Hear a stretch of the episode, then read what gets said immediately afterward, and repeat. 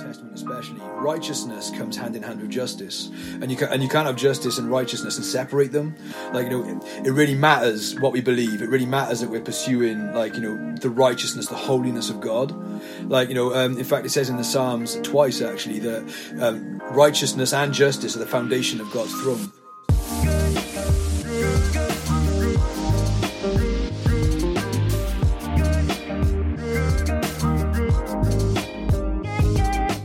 And welcome to the Together podcast, a conversation about faith, justice, and how to change the world. I'm Dan, and today I'm joined by Emma and Chris. How you doing, guys? Great, thank you. I'm doing really good. I'm I'm loving what I don't think people can see, obviously, if you're listening. But Emma's wearing a rather fetching hat. That's just gonna that's that's how I'm gonna describe it. I'll just leave it at that. it's a Mary Poppins hat. I was going to say you look like Mary Poppins. Exactly. No, I, th- I think it's good. Is this a new look Yeah. for you? You felt you need to go in a I'm different just direction. feeling, you know, supercalifragilistic. I can't even say it. I'm a terrible Mary Poppins. Oh man, uh, I think it suits you um, really well, Emma. And is this your way of like coping with the extreme cold? How are you guys doing with, you know, not so much snow, but the minus nine, minus ten temperatures? Yes, pretty chilly. This hat doesn't actually cover my ears, um, so it's not really for warmth. It's more for style. Um, but yeah, the the cold is pretty cold. it's like super icy just outside my house, and I I have no incentive to leave my house right now for fear of just falling over. Oh my gosh, I saw the funniest video yesterday of these guys filming someone, basically filming people repeatedly falling over in the same spot. And it was so funny to watch. But then I also thought to myself afterwards, they've been watching people fall because they know they're going to fall. But not once did they get out of their car and say, hey, by the way, like you're about to slip over. And as someone who has been sliding down the street recently, you know, I I kind of wish they would tell people because I've been that guy, just like ice skating straight down. So yeah, no, it's been very cold uh, recently, and so we hope everyone listening has been both keeping warm and keeping on two feet and not slipping over on the ice. So, in today's episode, we'll be hearing from church planter, founder of Red Community, and director of Manumit Coffee, Dai Hankey. He spoke to Chris about the fight to end human trafficking and also rehabilitating survivors. Before we hear from him, it's time for Emma's Dilemmas. Woo! Today's dilemma is Would you rather be an unimportant character in the last film you saw or an unimportant character in the last book you read? So you've obviously got to think what was the last book you read? What was the last film you saw? Would you rather be an unimportant character in which one? I'm trying to remember a film. Uh, do, do documentaries count, or does, does it have to be like a proper fictional film? No, I'll give you that. Go on. What documentary did you watch? So literally last night I watched the uh, the Free Britney documentary, which was Oh, so gosh. fascinating. Like my mind is like blown. That's a, that's a whole nother podcast there. But um, yeah, no, I'm happy to be. I'm happy to be in that because I don't have to be really be involved in the me- in the mess of it. I'll just be like one of the people being like Free Britney. Solid choice. Solid. So I think um, for me it will probably be the film. So the book I read was Where the Crawdads Sing, which uh, is a really good book. Would recommend it. But the last film I watched was Baby Driver. Have you guys seen Baby Driver? no, I haven't. Good film. Such a good film. Um, and so uh, the premise is there's this um, guy who's a getaway driver for uh, bank robbers, and he's got a bit of an interesting past. You know, he kind of he's he's a good guy, and he's being forced to do it. But it's basically the soundtrack to it is amazing, and the movie is shot to the soundtrack. So like everything they do is is in rhythm and in time with the soundtrack. So that's why I'm thinking if I'm an unimportant character in that, I could still be like just doing some rhythmic. You, you know me, how rhythmic I am, and how, how much of a good dancer I am. So, like, I could just be doing some like tapping or like whatever in the background of that film. And I'm glad that was the last film I watched because the film before that was Pretty Woman. So um, I'm really pleased that I actually watched Baby Driver, and I can legitimately say that that's the that's that's the one I want to be a uh, important character in. Amazing. I can't actually think of what the uh, last film was that I saw, but on Friday night, me and my friends are having a watch party, and I've never done that before, like on Zoom. And we all have to watch the same film. And the film that's been chosen is Animals, and I have no idea what it is. And I'm not going to look it up before. I'm just going to be surprised. So I'm going to just go for being an unimportant character in that and hope that I haven't said something controversial. I I'm going to look it up. don't, don't give me any plot spoilers. I've I've never heard it before. No. Me neither. Um, yeah, so I've just looked up animals. Yeah, yeah, you're in for an interesting time. I think. Is it a horror movie? I actually no, don't like it's not a scary horror films. movie. I mean, I imagine there's a couple of films called Animals, so maybe I was looking at the wrong one. But uh, yeah, it's, um, I'm not going. to I won't give anything away because you're uh, you're waiting to to be surprised. Maybe in the next po- podcast episode, you can give us a plot summary and and maybe pull out some justice themes and what you learn and the, the the theology of animals. Okay, well, ba- the choice was between animals and honey, and I kind of would have preferred honey because like that's more my vibe. You know, dancing, Jessica Alba. But yeah, they went with Hmm. animals, so I'm excited to see what I'm in for. Great. Thank you, Emma, for this week's dilemma. If you're listening at home and want to submit your own, head to We Are Tearfund on Instagram and leave us a message. Next up, it's What in the World?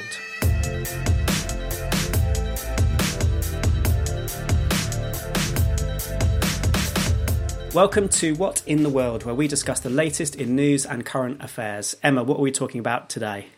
Um, today we're talking about something close to home. So last week we launched some research alongside Youthscape, which explored how the church could lose young people over climate inaction. Although nine out of ten Christian teenagers are concerned about the climate crisis, only one out of ten think their churches are doing enough about it. So, what are your thoughts? Yeah, it's really interesting. I think, um, yeah, just to even context on the research. I think that this was all happened uh, last summer, so 2020, and there's about 630 young Christian teenagers who were involved in it. Um, so that's quite a decent sample, I think.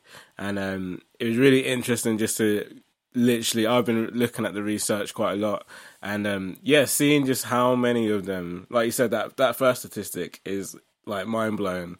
Um, but even further than that, you know, there's a lot of them were saying how actually they are genuinely like thinking about can I do can I care about the climate while also being in church? Because my church seems to not care so much that it's like restricting what I can do about the climate, which is like obviously an awful, awful, devastating thing to even be a possibility. Um, but it's it's really interesting when I was reading through some of the statistics. Fifty-five percent of them have never heard a church leader talk about climate change. Either like it could be one to one, could be in a youth group or in a small group. They just never heard anyone talk about it, which is like obviously devastating once again. Um, so I think the research is really interesting because it just highlights how important it is not only that we're individually doing our bits, but actually that together as a church, as a community, that we do address these issues. Yeah, I thought it was really interesting because you know we we know from this podcast and we know from the conversations we've had and the emerging influencers program and events we've done in the past. You know, we we know that there's a generation of people who are committed to making a difference and to tackling climate change, and I think there has been this process in the last five years where where young adults and young people feel like they are moving two steps ahead of the church on it and that gap only ever seems to be increasing. It's like the the more that we um, we push into it and try and make a difference um, the further the gap between our passions and priorities and then the church's priorities kind of um, kind of grow. Uh, I I was really encouraged by well, I say encouraged, but also dismayed by the the line that came out of the research in terms of you know young people are saying we want the church to lead on this. Like they're not saying we know it all, we we can do it all, um, we're all great here. They they know that this this is deeply rooted in in the teaching of Jesus and in theology and in the theology of justice. They know it's deeply rooted in that, and so they want the church to lead. They want to be led and that's you know really encouraging to me but also the dismaying part is you know they're they're, they're saying if you're not going to lead we're going to do it anyway. And if you're not going to do it, we will. Um, and that passion is both inspiring, but also that disconnect and absence of the church in the leadership of, of this issue uh, is a concern. Yeah, I think it's just so interesting because young people aren't leaving the church, but they're trying to live out the purpose of the church. They want to be Jesus's hands and feet and they want to see the church lead the way in that and they they they want to be led. They want to be a part of a movement. They don't want to go out and do this on their own. They don't want to do this in silo. They want to do it in community. Um, and I think it's just an incredible opportunity for the church to listen and to rise up and to really provide leadership and support in this area, but also to encourage young people to be leaders as well. Because um, I think there's that fine line, isn't there, between saying, like, hey, church, I want you to lead in this area, but then also actually it's important that we encourage young people to be able to lead as well um, on these issues that they're so passionate about. And there's obviously a stirring mm. in this generation for issues of climate. So I think, yeah, just really being able to be in tune with that and following their lead will be incredible. 100%. And I love that, like you said, there is that stirring. And it's not just this thing of like, oh, it's just a trendy thing to care about, or this is what it is. Like, when you look in the research, 86% of them said they care about climate change because of their faith. Wow. So it's so it's like this is actually like a natural outworking of what they of what we believe as Christians and actually what we believe Jesus called us to do in the in the time that we have. And and and like they mentioned a lot in the research as well you know it's not just about oh the world might end one day or my future might be bad. It's actually saying no people around the world uh, particularly people living in poverty are being affected by climate change right now. Yeah definitely Great, thanks for your thoughts, guys. Really excited to see how this research could get the church to take more action against the climate emergency. And if you're listening today and you want to find out more, then simply you can Google Tearfund burning down the house, and that will pull up the research. Uh, or visit weare.tearfund.org, where you'll be able to find all of the information you need, or check out our Instagram at wearetearfund. Next up, we're going to hear from Dai.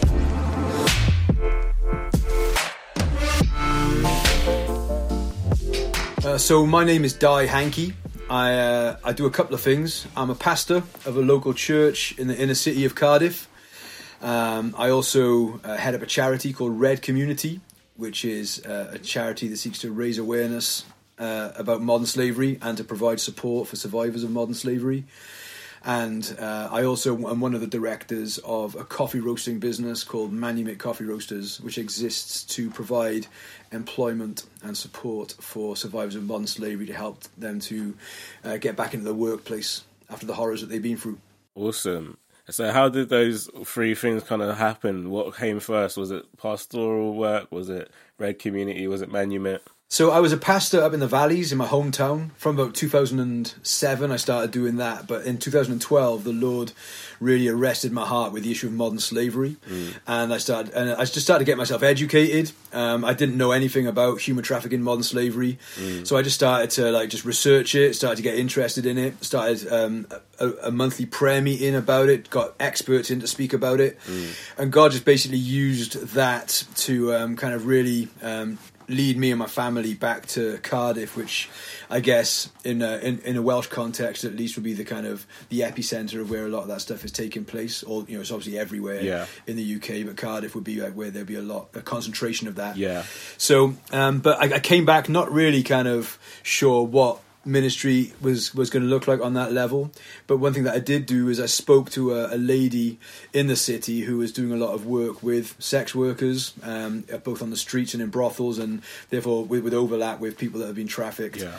And I and I asked her what, what the biggest need was in the area because what I, what I'm a big believer in not doing is reinventing the wheel. Yeah. If someone's doing something, don't just come in at the cavalry and pretend you can do it better. Yeah. I was just saying, look, where's the gaps? You know, what what what's needed and it was clear um, from her perspective that what was really needed, uh, amongst other things, for ministry to sex workers, but also ministry to you know people tied up in all kinds of other um, forms of exploitation, yeah.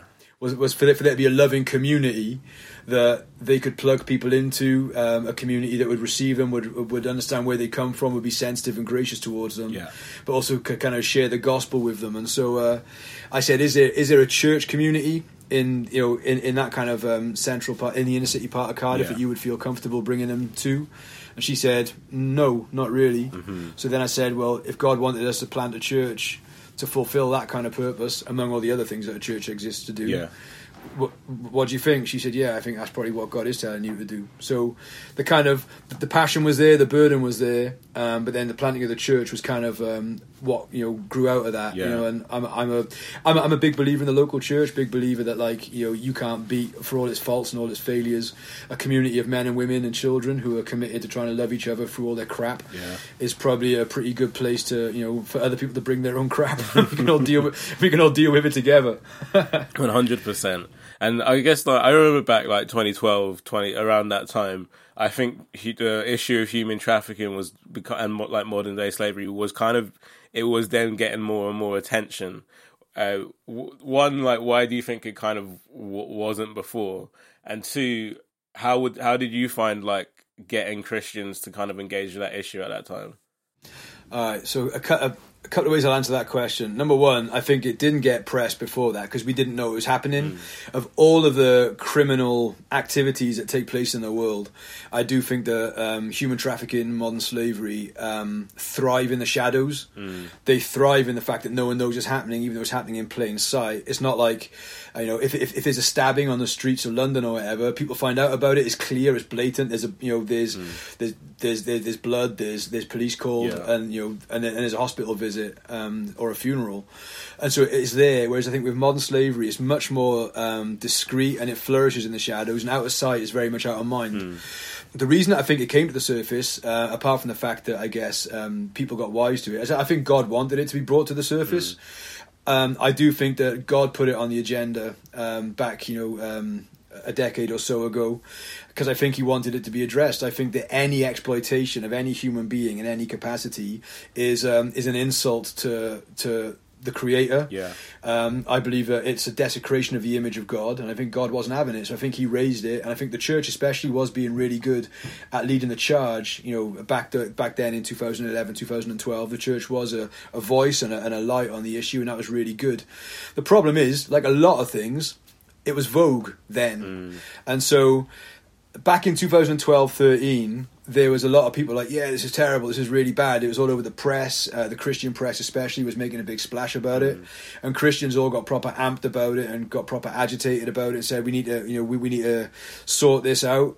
But that was until like you know the next kind of thing the, the, the next social issue Yeah. came up I, I think it was quite soon replaced by the migrant crisis and uh, you know not long after people were getting far more animated about the uh, you know the the uh, thousands and thousands of people trying to cross the Mediterranean Yeah. to um, to flee uh, trouble in the Middle East and in North Africa and I think that trafficking kind of still although people know it's happening Yeah. it's definitely not as uh, on the kind of it's, it's, it's not not in people's uh, vision as it was Yeah. back then, and uh, it's, it's interesting. Is you know there was a lot of people started things, but like those things just fizzled out. This happens with a lot of social justice issues. Sadly, there's the kind of faithful few that keep the fires burning and keep the flag flying, but um, I wouldn't say that it's as it's as big an issue now as it was. Yeah, well, it's interesting because I think it kind of goes back to what you were just saying about like if something's already happening, why am I going to try reinvent the wheel? Why not join it? And I think what happens is a lot of people do like they'll they'll see the wheel and go, I'm going to make my own wheel. It's like you, really, if you were just concentrating on one area, maybe that would have been better and it could have had longer legs. Yeah, yeah, totally. Is that what you found with Red Community? Can you talk a bit more about that? Yeah, like Red Community was. um It started off as just a prayer meeting, really, because I just wanted to. Because I was, I learned very quickly that I don't know anything about this issue. You know, I, I, I even now I wouldn't call myself an expert, far from it. But I think that there's two things that Christians can do to get engaged in any of these issues that no other um, secular agency can do. One is to share the gospel, and 2 is to pray. There are two things that you know. If you, if you know, the the, peop the people of God, that's that's their exclusive weapons, if you will. And I just thought like the one thing that we can do for definite is pray. Yeah. So we just got this prayer thing going. But I, I also even learned with that real quickly that like people even lose momentum with that as well. So like in our first prayer meeting in Cardiff, we had about 24, 25 people came. By April, there was four of us. Wow. Um, and like you know, the the energy levels just dropped, and the interest levels dropped, and you know it fluctuated a little bit here and there. But like, maybe maybe it's just a Welsh thing. Like we're we're quite good at being pessimistic, uh, but like you almost like don't expect there to be loads of people Yeah, taking. yeah. But I think what matters is that the right people just stay committed. I love that story in um, in the Gospel of Luke with the persistent widow that just kept coming on her own, just banging the door, banging the door.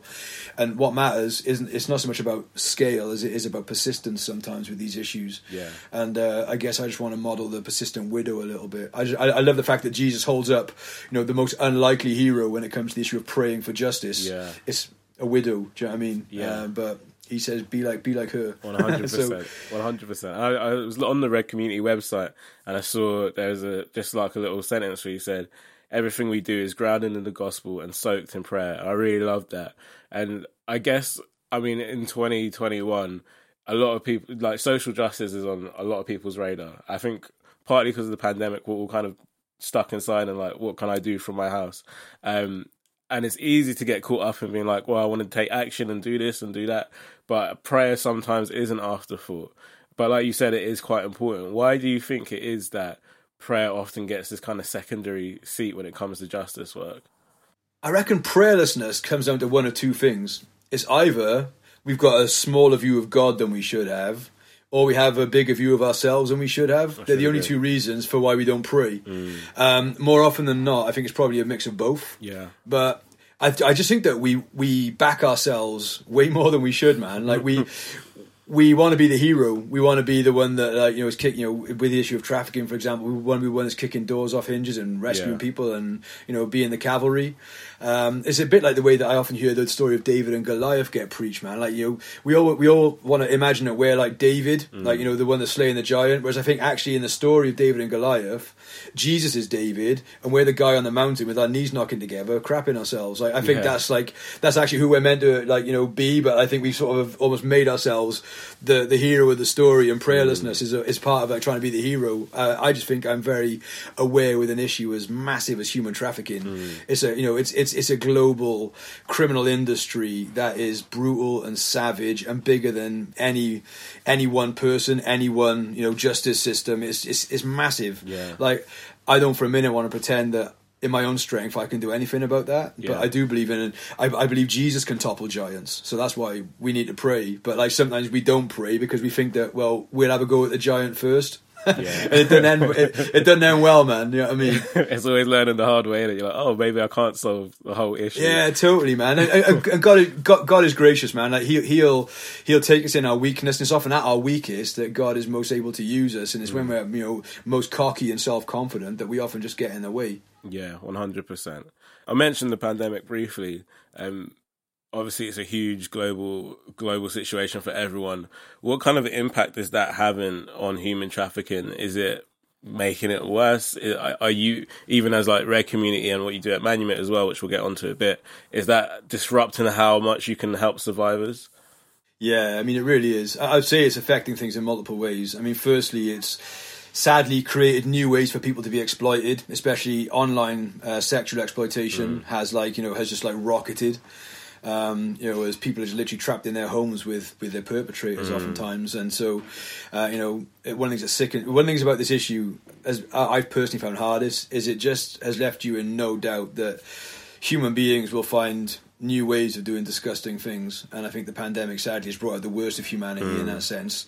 Um, you know, it's just like a, just a lot of that has just come to the surface, um, but also like just accessing help, accessing support has become a lot harder for survivors as well.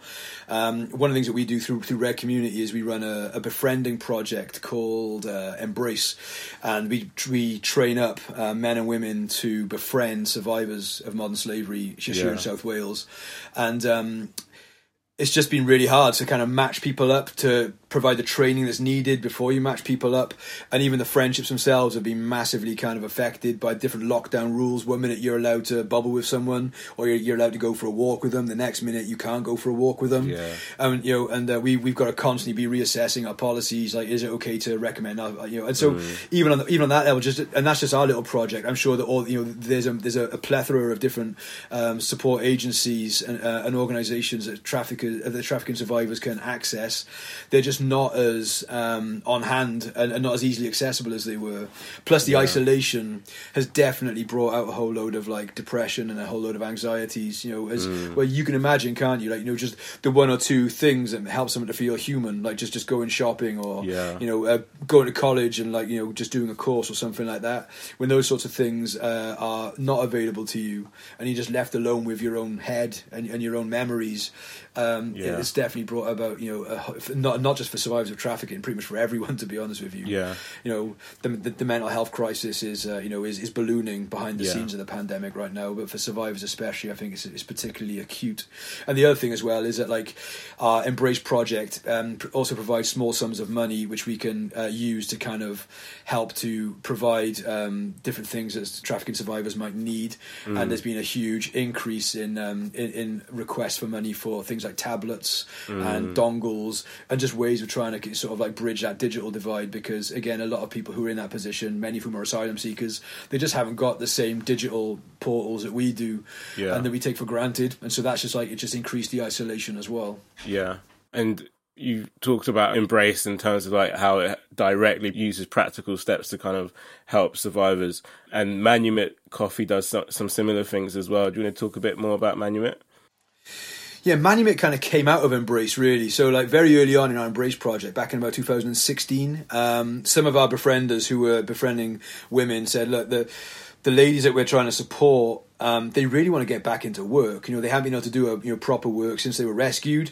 but for them because mm. of what mm. they've been through, the idea of doing a nine to five, um, five day a week job is just too much for them. So could we find a way of supporting these ladies uh, back into work. Yeah. And so, as the trustees, we just tossed the ball around a little bit with each other. And I had actually already been in conversation with Starbucks, um, believe it or not, okay. uh, to ask them about providing barista training for survivors, thinking that like it'd be really cool if they had some kind of a, a qualification or a skill that was going to be useful wherever they ended up living in the world, whether they stayed mm. in the UK or they got repatriated or just wanted to go to another country and have a fresh start. I thought everyone wants baristas. Yeah. So I'd already been in conversation with Starbucks. Um, that those conversations fizzled out sadly, but. Um, so I just said, well, let's just set up a coffee shop in Cardiff. Let's provide training and you know and support and do a coffee shop. And I was already you know had my little kind of uh, project in my head, but one of the um, the trustees quite wisely said to me and said to the rest of the trustees, "That's not a good idea. Um, it's actually a very socially demanding environment mm. to put someone in if they've been through some of the things that we know they've been through. Yeah. Like they, could, you know, multiple faces in and out all day, potentially even a you know a, a former client or you yeah. know a, a, a perpetrator coming in could be really triggering. So like." Coffee shop might not be the best idea. So I was like, well, what do you suggest? And he said, well, why didn't you try coffee roasting? so I got no background in coffee, man. Like I'm not, I'm not a hipster. I got no background. I just like drinking the stuff. Yeah. Um, you know, the fact that I was like talking to Starbucks tells you how much of a hipster I wasn't. Um, so, uh, um, yeah. So uh, I had, um, I, I said, well, tell me how it's going to work. He said, well, look, it's quite niche. There's not loads of people doing it. You know, there weren't loads of people doing it in South Wales back then, back in 2016, 17. Mm. And uh, he said you can do it in a kind of a, a very self-contained, you know, um, venue. You can you know have it as you know lock the doors, or just just keep people safe, and there, there's no sense of coming and going all the time. Yeah. And you could and you could basically create a culture of grace, a culture where you get to set, you know, it being a, a place where there's joy, Mm. There's forgiveness if if you mess something up. You know, there's kind of understanding. There's hope. We're constantly trying to point people, you know, along the tra- trajectory of hope and not giving up. And so we just like pushed a few doors, man, and they just swung wide open. We we, we managed to secure a, a really small industrial unit in our part of Cardiff. Mm-hmm and um, I think it costs about 330, 340 quid a month, something like that, proper cheap. Yeah. Um, I mean, uh, by London standards, that's oh, yeah. ridiculous. I mean, I, I, might move over there. yeah, man. Um, and we just, uh, and we just like started doing it, man. Like a friend of ours uh, had a coffee roaster that he was using in his shed. Um, he was roasting coffee for his coffee shop in his shed. Oh, wow. So we just said, look, do you want to stick your roaster in our venue? You can use it. You can have a venue rent free, and we'd have your roaster rent free. That's awesome. So for a couple, so for a couple of years, that's what we did, man. That's and it was so a proper, cool. it was a proper sketchy setup. You know, I look back now, you know, we we should have done it better than we did, but you know, it got us up and running. It, it, it got things going. Yeah, um, yeah. So we launched officially in June 2017. Awesome. I mean, yeah, I was. I, I'm like a big believer in like sometimes you just you start something and that's all. That's Yeah. what you got to do. You just start it and let the let the next things like come as they come. I just think that there's a lot of people, right, have got a lot of amazing ideas in their head, but for whatever reason, they never let their ideas get out, take root, and like just go and have an adventure with it. And that's been the one thing which has been my biggest, both my my, my biggest uh, gift and my biggest challenge is that I'm not scared of having a go. Yeah. So, so that means that I've done a lot of things that didn't work and a lot of things that were stupid and that I shouldn't have done. Mm-hmm. But likewise, I've also done a lot of things that, by God's grace, you know, took root. And I think Manumit, and you know, with with Manumit, I got to say as well, like I couldn't have done Manumit on my own. Like one of the other trustees, a guy called Nick, he's a retired businessman. He gets business. I just get like you know mouthing off about stuff and like you know sort of like raising a voice. Yeah. But he was very much the kind of the wisdom, the business wisdom behind it Yeah. and it wouldn't have happened. You know, what whatever idea was in my head, uh, it wouldn't have happened if Nick hadn't sort of like you know completely backed me on it. And t- to this day, you know, we're the kind of two uh, directors that are overseeing it, and Yeah. it's been amazing. Well, for sure. Um, I mean, from the start of like what you've been saying, you know, you've talked about church community, you talk about red community, you talk about Manumit community, and I think that is so important. That is, like you said, it's not just one person. It's not one person Yeah. thinking, "I'm David, I'm going to swing at Goliath." It's it's a whole bunch of people together. Totally, man. Yeah, yeah. And I think that like there's an old African proverb which is if you want to go fast, go alone. But if you want to go far, go together. And uh, I really do subscribe to that. I think you know community and like you know having people to support you and to not like have bigger kind of a bigger sense of like you know self-aggrandizement than, than you should have. Like you know just just know your limits, man. I. I I, I, I couldn't do anything like, like I'm doing on my own. You know, Yeah. I'm very and increasingly as I get older, the kind of more fallible, the more weak, and uh, you know the, the more limited I realize I am. And I mean, you talk about like doing a lot of different things. So, like you said, you know, you plant you planted a Redeemer Church in 2017 in Cardiff, right? You've been mm-hmm. part of Red Community, Manumit. You've also you also perform spoken word here and there. So you, you, I've seen that you DJ as well. How do you balance doing all these different things and making sure you give attention, the right, the enough attention to each one? Yeah, and that's not including my wife and my four Yeah, kids as well. that, that uh, I've got to kind of factor in as well. I mean, with the DJing, like I am a DJ historically, and I, I used to be a club DJ, but you know that's just like that's not something which is a big part of my life. Although it is part of what I can still do. I still love Yeah. my music. Um, and I'll be honest with you, bro. I don't do it perfectly. You know, I mean, uh, I I wish I had more time to commit to all of these things. And when all the when all the plates are spinning well, it feels like I'm living the dream. You know, I got all these different things going on. All it takes is for one of them plates to start to wobble just a little bit, and things can start to feel quite out of control. Yeah. Um, you know, and uh, I think they call it the slash economy, don't they? Where you you, you say I'm, I'm a pastor slash mm. coffee roaster slash author slash whatever. Mm-hmm. Like, and there's there's a lot to be said for that, but there's a, it also comes with a lot of challenges and head stress. And there, there are days, I'll be honest with you, I wish I had one or two less plates spinning than I do. Mm. But I think the biggest thing is one, like just recognizing that you can't do any of them alone. So being grateful for the people that you get to do it with. Yeah. Um, so I'm in my local church. I'm grateful for my co-pastor. I'm grateful for the members of the church who kind of just are bought into the vision and are, you know uh, owning it as much as I am. With Red Community, I'm grateful for the trustees. I'm grateful for our Embrace coordinator, especially Lauren, who just does an amazing job running that.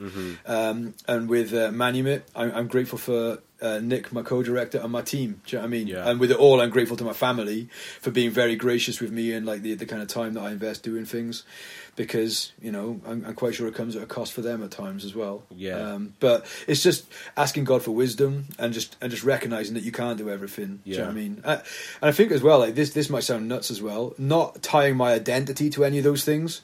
Like Mm. if the church I'm leading folds, or if Manumit folds, or if Red Community folds, that doesn't change who I am. Like you know, I'm I'm a child of God primarily. That's why Yeah. you know on my Twitter on my Twitter profile, I took all the different things that I do off my Twitter profile a couple of years ago, Mm. and I've just put child of God because I think I went through a season where I just realised all those other things are up for grabs, man. At some point, I'm going to stop being those things, but I'm never going to stop being a child of God. And so, as much as I love what I do, especially the kind of like you know the kind of stuff uh, with the church and with and with Manumit, like they're not my identity Yeah. they're a privilege and I love doing them, but they're not my identity and they never will be and they never should be. Yeah. And and when when my identity does get tied up in those things, that's when pride kicks in and also like you know, just burnout kicks in Yeah. because I'll start I'll start acting like it all depends on me. Yeah, yeah. actually it doesn't. Do you know what I mean? That's so good. Like I've had this so many times where even like my like myself, I might ask a friend or someone might ask me, oh, "How you doing? How's things going?"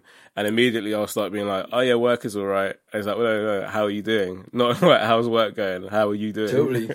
it's subtle, isn't it? It's so it is subtle. subtle. And you've spoken. We spoke a bit about the pandemic this year and everything that's come with that, and like the the the pressure of that. And I know even like outside of that, you've like once described even just like church planting alone as kind of like this roller coaster of these ups and downs.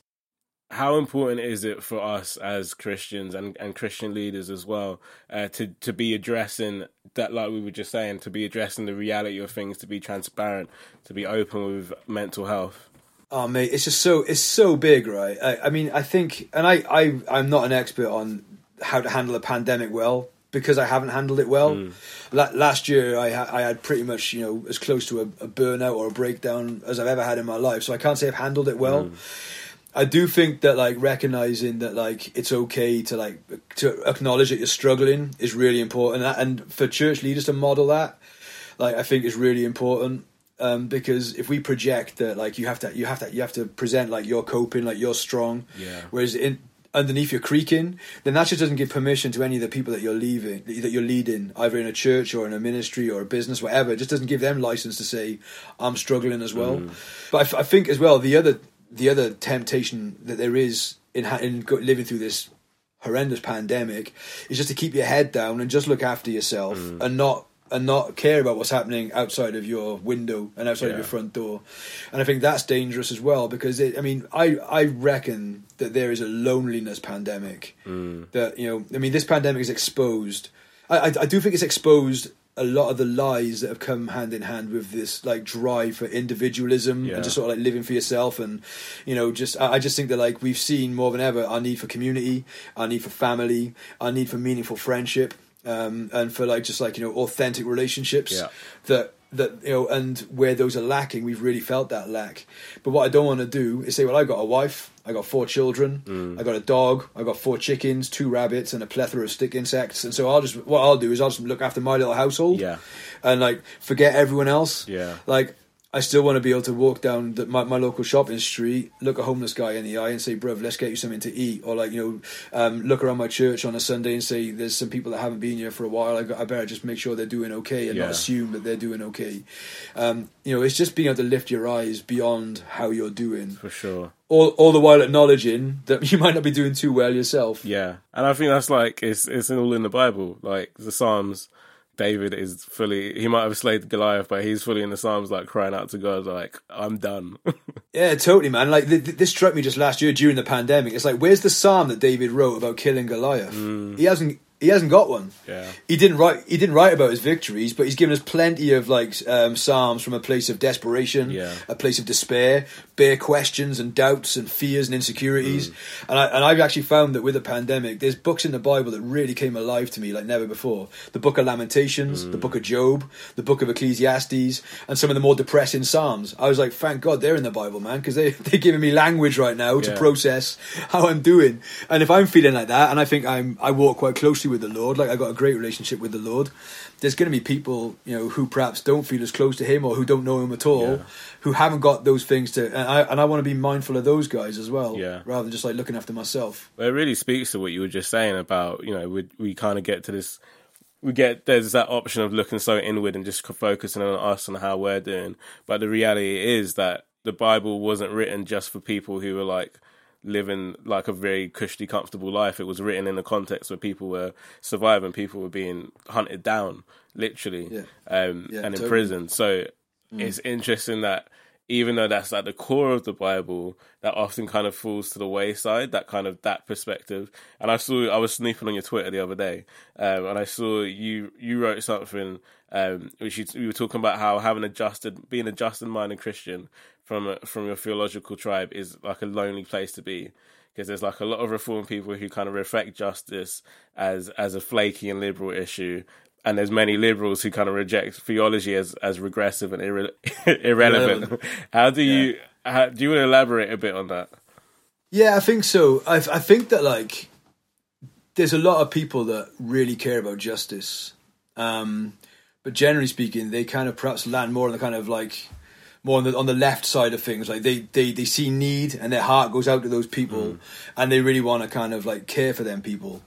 Um, and then like, but like the the world that I, I I was converted into, and the kind of Christian tribe that I would say I belong to is the more the kind of like the, the reformed kind of like you know con- small c conservative mm. world, where historically, tragically, and wrongly they've forsaken justice, mm. and and it's just been a case like preach the Bible and that's all you do. And yet, like, I can't help but be moved by the needs and the suffering and the things that I see through the eye gate. Like, I got to do something about that Yeah. um, and I and that's because I open the Bible and I read it, um, and and yet you know I just find that like there's different tribes have different kind of like priorities. Like some people will prioritize justice, others will pri- will prioritize like you know the Bible or mm. truth, and just trying to walk a path down the middle where I'm saying like I'm trying to be true to my biblical convictions, but part of my biblical, biblical convictions is like God really cares about justice. Yeah. In fact, he's re- he's really keen that justice is done. And funnily enough, I was just having a chat about that with my wife a few nights ago, and I, I- it just struck me that like in throughout the Old Testament especially righteousness comes hand in hand with justice. And you can and you can't have justice and righteousness and separate them. Yeah. like you know it, it really matters what we believe. It really matters that we're pursuing like you know the righteousness the holiness of God. Like you know um, in fact it says in the Psalms twice actually that um, righteousness and justice are the foundation of God's throne. And so you know and I think that like I, I want to be vocal about both. I want to be pursuing both with a passion. Yeah. But it could be it could be a lonely place to be sometimes. There's a lot of people who aren't Christians who are like, "Dai, we love what you're doing with trafficking and survivors and like and, and modern slavery stuff, but will you shut up about Jesus?" um, because like they don't want that Yeah. component. And, but whereas I'm genuinely like, look, you, you guys, you have to understand who I was before I met Jesus. Mm. If Jesus, if Jesus hadn't done in my life what He's done in my life, I wouldn't care about trafficking survivors. Mm. You know, I would be, you know, I would probably be, you know, guilty of like, you know, um, all sorts of things that would have like, you know, prolonged that. You know, I, Yeah. I would have been visiting prostitutes probably. Do you know what I mean? Like, uh, I, Jesus saved me. And so I can't shut up about Jesus. Yeah. But because he saved me and he's given me a passion for his word, that when I open it up and I see that God cares about justice, I'm going to be, I- I'm going to mouth off about that as Yeah. well. One hundred And percent. and people. And pe- pe- people that want to stay in their churches and just have a nice little clean, crisp life where they don't roll up their sleeves and get engaged with the dirty issues of the day, Mm. then I'm going to be provocative to you because I'm going to show you, no, the Bible says clearly we got to do something about this. Yeah. But likewise, people that just want to roll up their sleeves and get engaged, but to do so regardless of God, I'm going to be, I'm probably going to wind them up as well because, you know, I, I, I can't deny that my motivation is the gospel. Yeah, that's awesome. That's that's awesome, and it's great to see it play out, uh, particularly with your work with, in human trafficking. What what is next in that area for you with Red Community and Manumit? What what are some of the plans you've got coming up? Truthfully, um, one of the most exciting things that's happened with Manumit is um, we were recently able to. Uh, th- there's a girl that's been roasting coffee with us for just over a year now. She's amazing. Uh, one of the most switched on people I know. You know, and her story obviously is, is, is tragic, and yet it doesn't change who she was and who she. She's very intelligent, very driven, has got a real heart for business. So we just a couple of weeks ago promoted her to sort of take on uh, more of a business kind of Awesome. um, uh, uh, part of the uh, uh, uh, more of an administrative role in the business. So she's now doing all the order processing and is you know doing a lot more stuff like you know on the. We've given her a Mac and she's like now doing a, lot of that. So we'd love to see her really kind of get stuck into that and for her to take more of a lead in that and to sort of almost like delegate more of the responsibilities you know Yeah. that, that are appropriate to the, to the survivors that we can. Um, and certainly, I have no, I have no desire to step away from Manumit, but there's nothing more exciting in in in life or in ministry than delegation. Like you know, and I think it'd be the same in, in local church. It's the same with Red Community. It's certainly the same with Manumit. You just want to see people spread their wings and fly. There's there's another girl in Manumit. Um, she's uh, she's a real graphical genius, and so she's designed a lot of our packaging for us. Um, and she's you know we she's identified that she wants to get more involved in the graphical design side of things, and so we've we we got her an iPad Pro and put her on a graphical training course, and like you know we want to help her to sort of get involved more in the kind of graphical side of things and to take more of a lead in that, and just seeing people. But then there's others for whom. Manumit's not where they're going to stay, Yeah. and they want to pursue other things. Like, and so, and we've seen people move on and do, uh, you know, amazing things coming out out through Manumit, and that's part of what it is as well. It's just wanting people to spread their wings Yeah. and fly, and you know how how that plays out in many ways. We'll just let God be the one that dictates that. I think vision's important, obviously, and but our vision is just to care for the people that you know come and work for us in a way which re- restores confidence, rebuilds hope, um, honors the dignity of the people that come. You know, uh, regardless of their background, regardless of like you know what their aspirations are. You know, we just want to look after them, care for them, and see them like uh, achieve success. And, and also to experience something of, I guess, the grace of God through the, through the way that they're cared for. Yeah. I mean, um, certainly, we're not like you know m- making it a prerequisite. that People got to come to church or nothing like that. But we do want like our kind of the love of God to like you know rub off on them, Yeah. and for and for just the grace that we've received to be something which you know affects them uh, as they work among us and then go on and do whatever is next for them to do. Yeah. Um, yeah, and I think, and we just just want to get through the pandemic, mate. I mean, with like the with with Red Community, the one thing I am, this is my kind of my personal goal for Red Community for 2021. I want more people praying. Mm-hmm. Yeah. I want to get more people passionate about praying, and to re- and to get people to break out of the mindset of this is just a token gesture, and Mm. to recognize that this is the engine, and if this if this don't work, then it ain't going nowhere. So, just drumming up more prayer and getting more people engaged in prayer, I think would be huge. Awesome. Well, I'll be praying. Thank you so much for joining on the podcast. If people are interested in finding out a bit more about what you're up to with Red Community and Manumit, where can they find you? Yeah, so um, Twitter and Instagram uh, are, are both places where um, Manumit is uh, probably uh, the, the main uh, Instagram account, uh, Manumit Coffee, and Red Community UK is on there as well. Uh, also on Twitter, um, they- they're both, I think, uh, at Manumit Coffee and at Red Community UK. It's the same on, on both those platforms. And myself, I'm on Twitter at Dai Hankey. It's D A I H A N K E Y. It's a strange Welsh name, um, so that's why there's no numbers involved. Because when you got a stupid name, they don't make you put numbers in your numbers in your Twitter handle.